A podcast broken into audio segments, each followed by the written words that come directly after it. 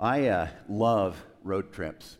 I'm not sure how many of you like road trips, but I love road trips, and there's just something about being out on the open highway.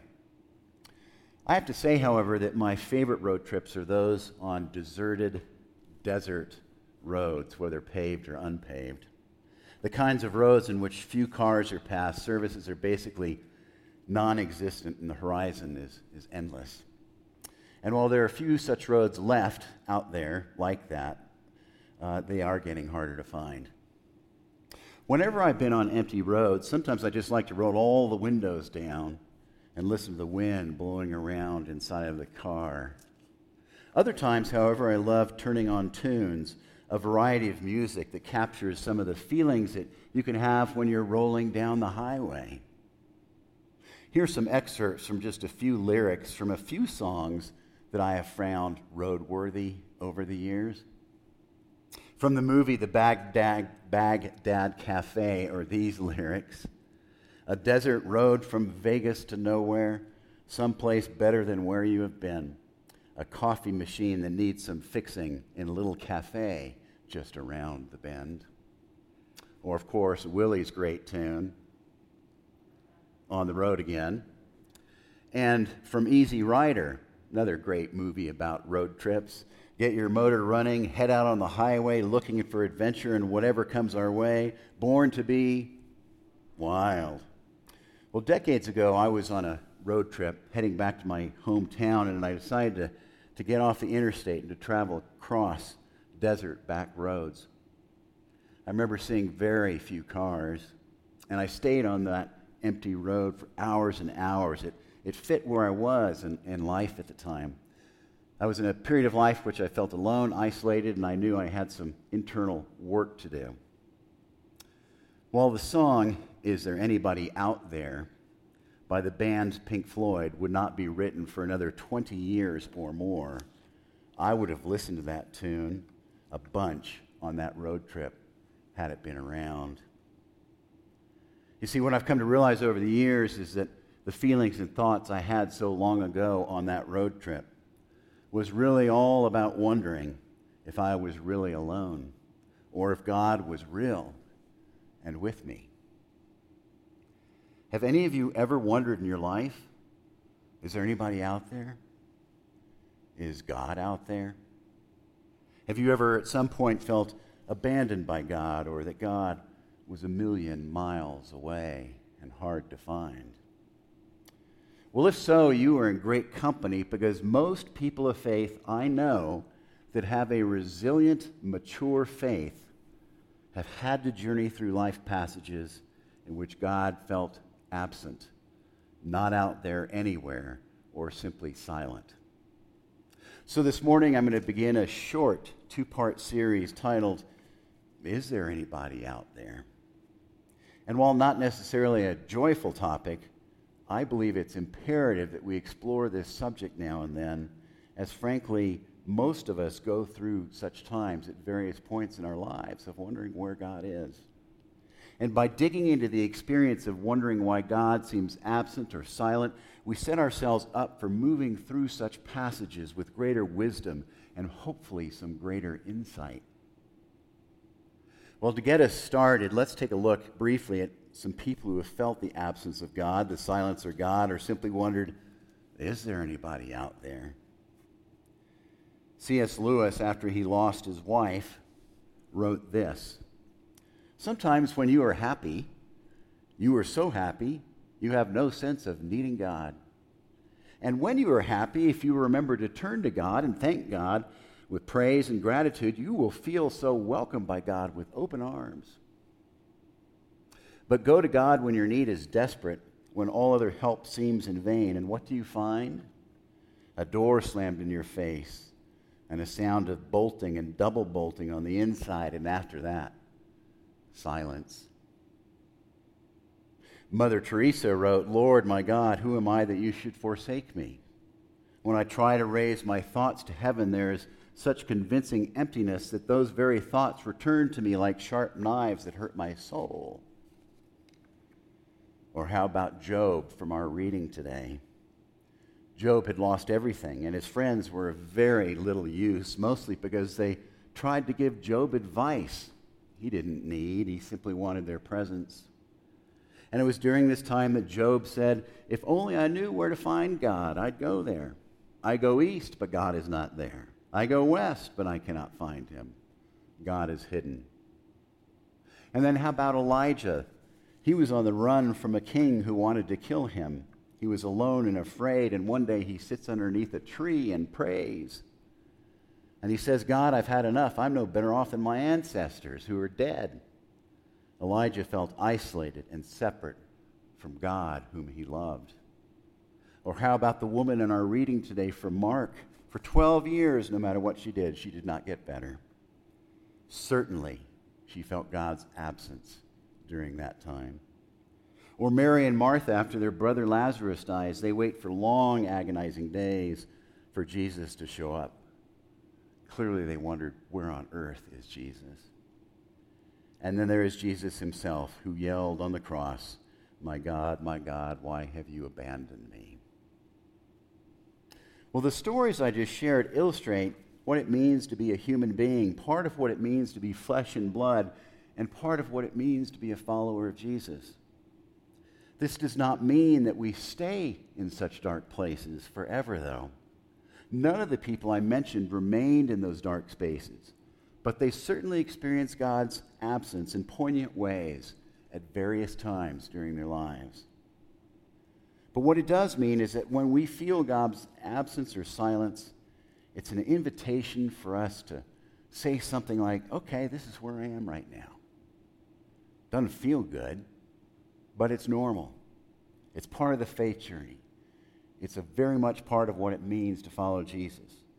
And a lot of people of amazing faith have gone through this and gotten through it. Now, I need to remember what this is about and what it's not about and what I might do.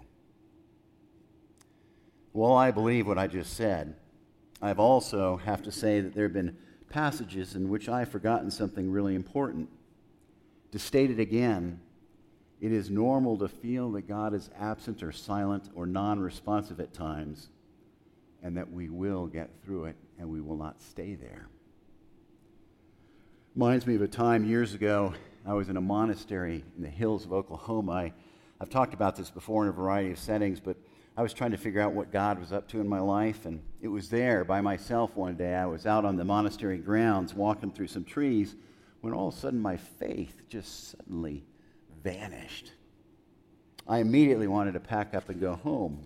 I wanted to give up the idea of going to seminary, and I felt that God was nowhere to be found and that the answer to the question, "Is there anybody out there?" was a clear no. But there's one thing that made that whole period of time worse. I beat myself up for feeling the way I did.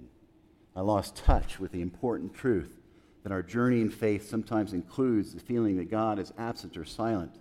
I forgot that it's normal and just part of the deal. I forgot that it was an experience to turn into, not away from, an experience to share with other people of faith. I forgot that it was a time in which invaluable growth and wisdom and insight into my relationship with God could propel forward. So for the rest of today and next week, I'd like to share some little tidbits of things to keep in mind when we're having a hard time feeling that God is to be found. Well, to get started with things to keep in mind about this topic, I'd like to explore something with you at first. And that is the experience of longing. Most of us have longed for something or someone at some point in life. We can long for better health, happy children, a different place to live, friends, another job. We can long for different economic circumstances, a different way of showing up in the world. We can long for someone to love and be loved by. We can long for summertime in the midst of winter. We can long for relief from stress or even for clarity when we're faced with a big decision.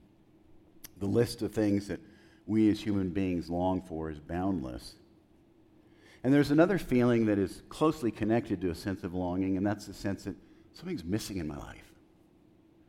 And such a sense that something is missing can feel like a nudge that just won't go away, or like a tap on the shoulder that won't stop, or like an unexplained hole we're not sure how to fill.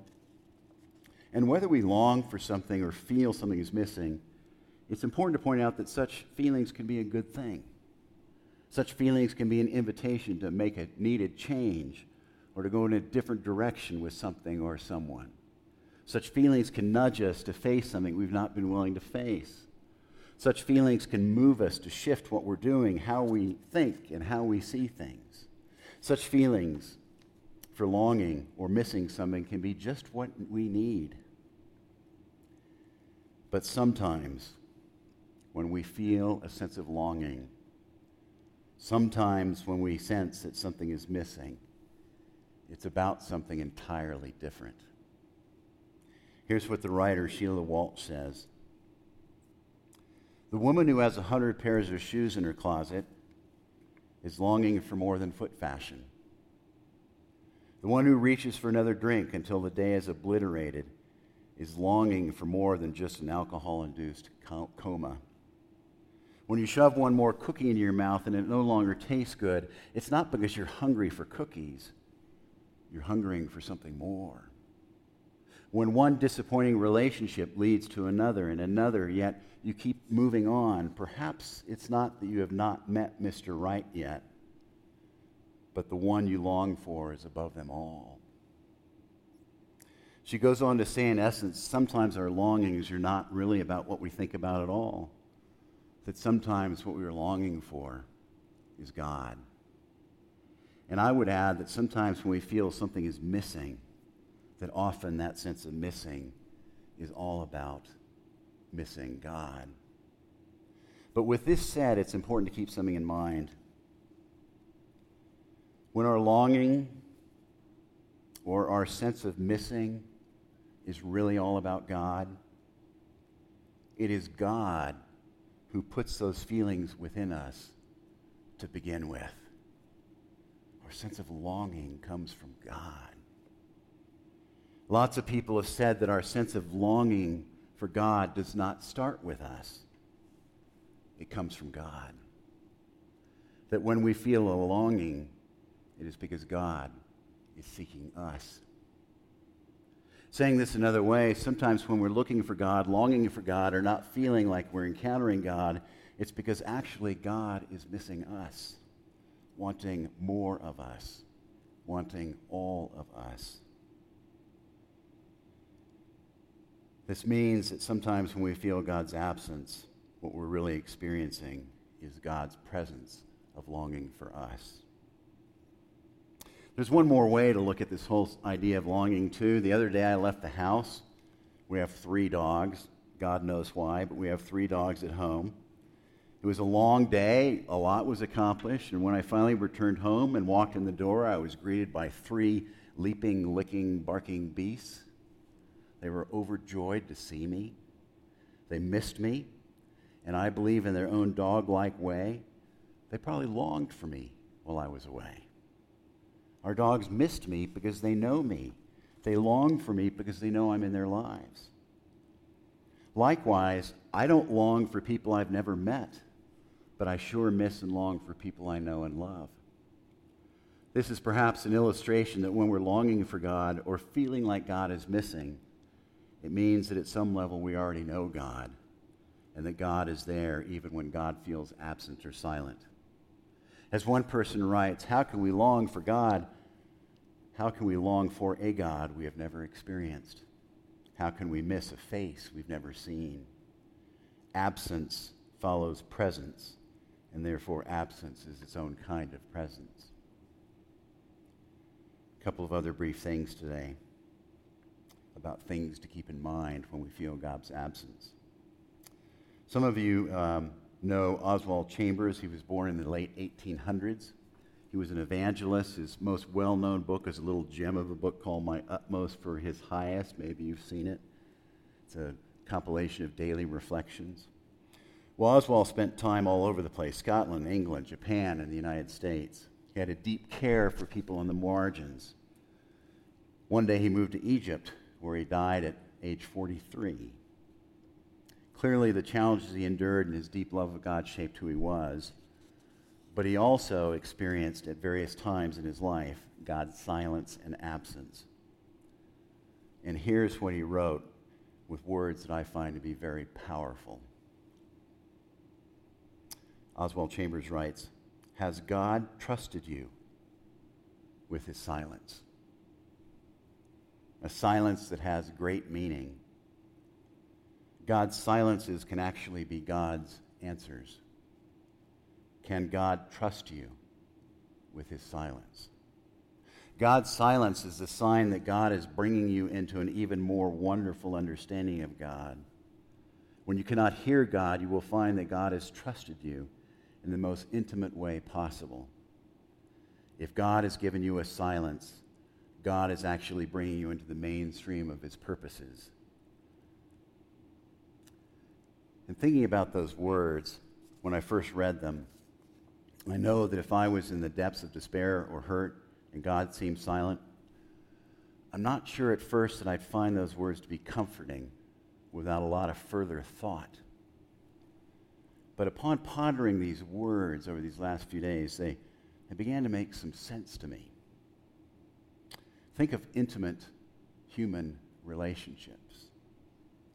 When you are with someone you know and love deeply, is it not true that sometimes the most powerful things happen or are communicated through silence when nothing is said? Such silence is a sign of a very close and trusted relationship. And perhaps this means that in passages in which God is silent, it is actually a sign of God's astonishing intimacy and trust of us. Now, I know when we feel that God is silent or far away, it can hurt like hell and be upsetting. Yet perhaps Oswald Chambers' words are an invitation to at least consider looking at God's silence or felt absence in a different way when it happens. Maybe such things are a sign of intimacy. Maybe such things are a sign that we already have the answers that we are looking for. Maybe it is a way of God compelling us to seek God with more passion and fervor. Maybe it's a way in which God is working to draw us in closer. Said another way, perhaps when we feel God is silent or absent, there are blessings to be found that would not otherwise happen. The intimacy of silence. And finally today, briefly, there's the whole issue of trust. Trust with another person comes about because a person demonstrates being trustworthy over the course of time. Trusting another person is also a choice we make. We choose to trust or not to trust. When you get down to it, I believe that trust is a dichotomous choice. We either trust or we don't. And I believe the same is true of our relationship with God. And I want you to think about something for a moment. If you look back over your entire life since the day you were born, do you find blessings? As you think back over your entire life since the day you were born, do you find unexpected joys and good things have happened? As you look back over your life, do you reflect and see surprise encounters or someone coming into your life you never anticipated? Coincidences that led to something special. Think of all the good in your life since you were born and realize that all such things are gifts from God. They represent God's record of being trustworthy. All such things show that God wants good for each of you and me. Can this truth, can this track record of blessings help us to make the decision to trust God no matter what? Simple and easy? Of course not, especially when things have gone south. But this is all an invitation for us to make the decision to trust God every day. God, today, I choose to trust you. It can be a game changer. So I'll continue next week, but to wrap up for today, keep these things in mind and think on them and pray about them when you wonder, is anybody out there? Remember, most people who have faith, even a mature, resilient faith, have felt the absence and silence of God. It is normal, part of the deal, and there's nothing wrong with you. We all have longings or a sense that something is missing at times. Such feelings can be good because they can propel us to make a change or move in a different direction. But they can also mean that it is God who is seeking us and that it is God who put those feelings within us to begin with. Silence and absence, while painful and hard and tough, can end up being a blessing, including a sign of God's intimacy with us. And finally, trust is a daily decision. So next week we'll continue with some other things to keep in mind about this whole subject. Whenever you and I are on that isolated road, wondering, is there anybody out there? And let us pray.